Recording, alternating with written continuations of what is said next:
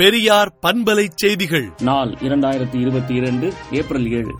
தமிழக ஊரகப் பகுதிகளில் நாற்பத்தொன்று புள்ளி ஏழு ஆறு சதவீத வீடுகளுக்கு குடிநீர் குழாய் இணைப்பு வழங்கப்பட்டுள்ளதாக நகராட்சி நிர்வாகத்துறை தெரிவித்துள்ளது. ஏழு புள்ளி ஐந்து சதவீத இடஒதுக்கீடு செல்லும் என்ற தீர்ப்பு சமூக நீதிக்கு கிடைத்த வெற்றி என்றும் அரசு பள்ளி மாணவர்களுக்கு இத்தகைய இடஒதுக்கீடு தொடரப்படுவதை அரசு உறுதி செய்ய வேண்டும் என்றும் பாமக நிறுவனர் டாக்டர் ராமதாஸ் தெரிவித்துள்ளார்.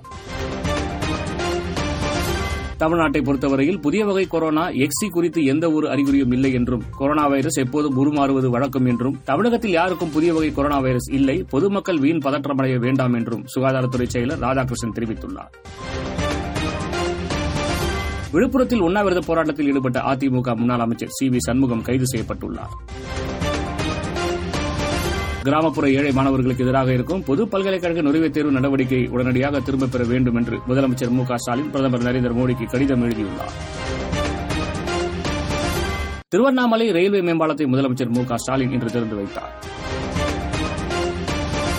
சென்னை மற்றும் அதன் சுற்றுவட்டார நீர்நிலை ஆக்கிரமிப்புகளை துணைக்கோள் மூலம் கண்காணிப்பதற்கான செயலி உருவாக்கப்படும் என்று சட்டசபையில் அமைச்சர் துரைமுருகன் அறிவித்துள்ளார். வங்கக்கடலில் நாளை காற்றழுத்த தாழ்வு பகுதி உருவாகிறது என வானிலை ஆய்வு மையம் தெரிவித்துள்ளது. இரண்டு ஆண்டுகளுக்கு பிறகு மெரினா மாநகராட்சி நீச்சல் குளம் நேற்று திறக்கப்பட்டது. இளைஞர்கள் உற்சாகத்துடன் வந்து குளித்து மகிழ்ந்தனர். நாட்டில் பல பகுதிகளில் ஒருங்கிணைந்த மின் செயல்பாடுகளை கண்காணிக்கும் இந்திய மின் விநியோக மையம் சீனாவின் ரகசிய கேமராவில் உளவு பார்க்கப்பட்டுள்ளது என அமெரிக்கா தெரிவித்துள்ளது. டெல்லி மாஸ்கோ இடையே வாரத்தில் இரண்டு முறை இயக்கப்படும் விமான சேவை ரத்து செய்யப்பட்டுள்ளதாக ஏர் இந்தியா தெரிவித்துள்ளது.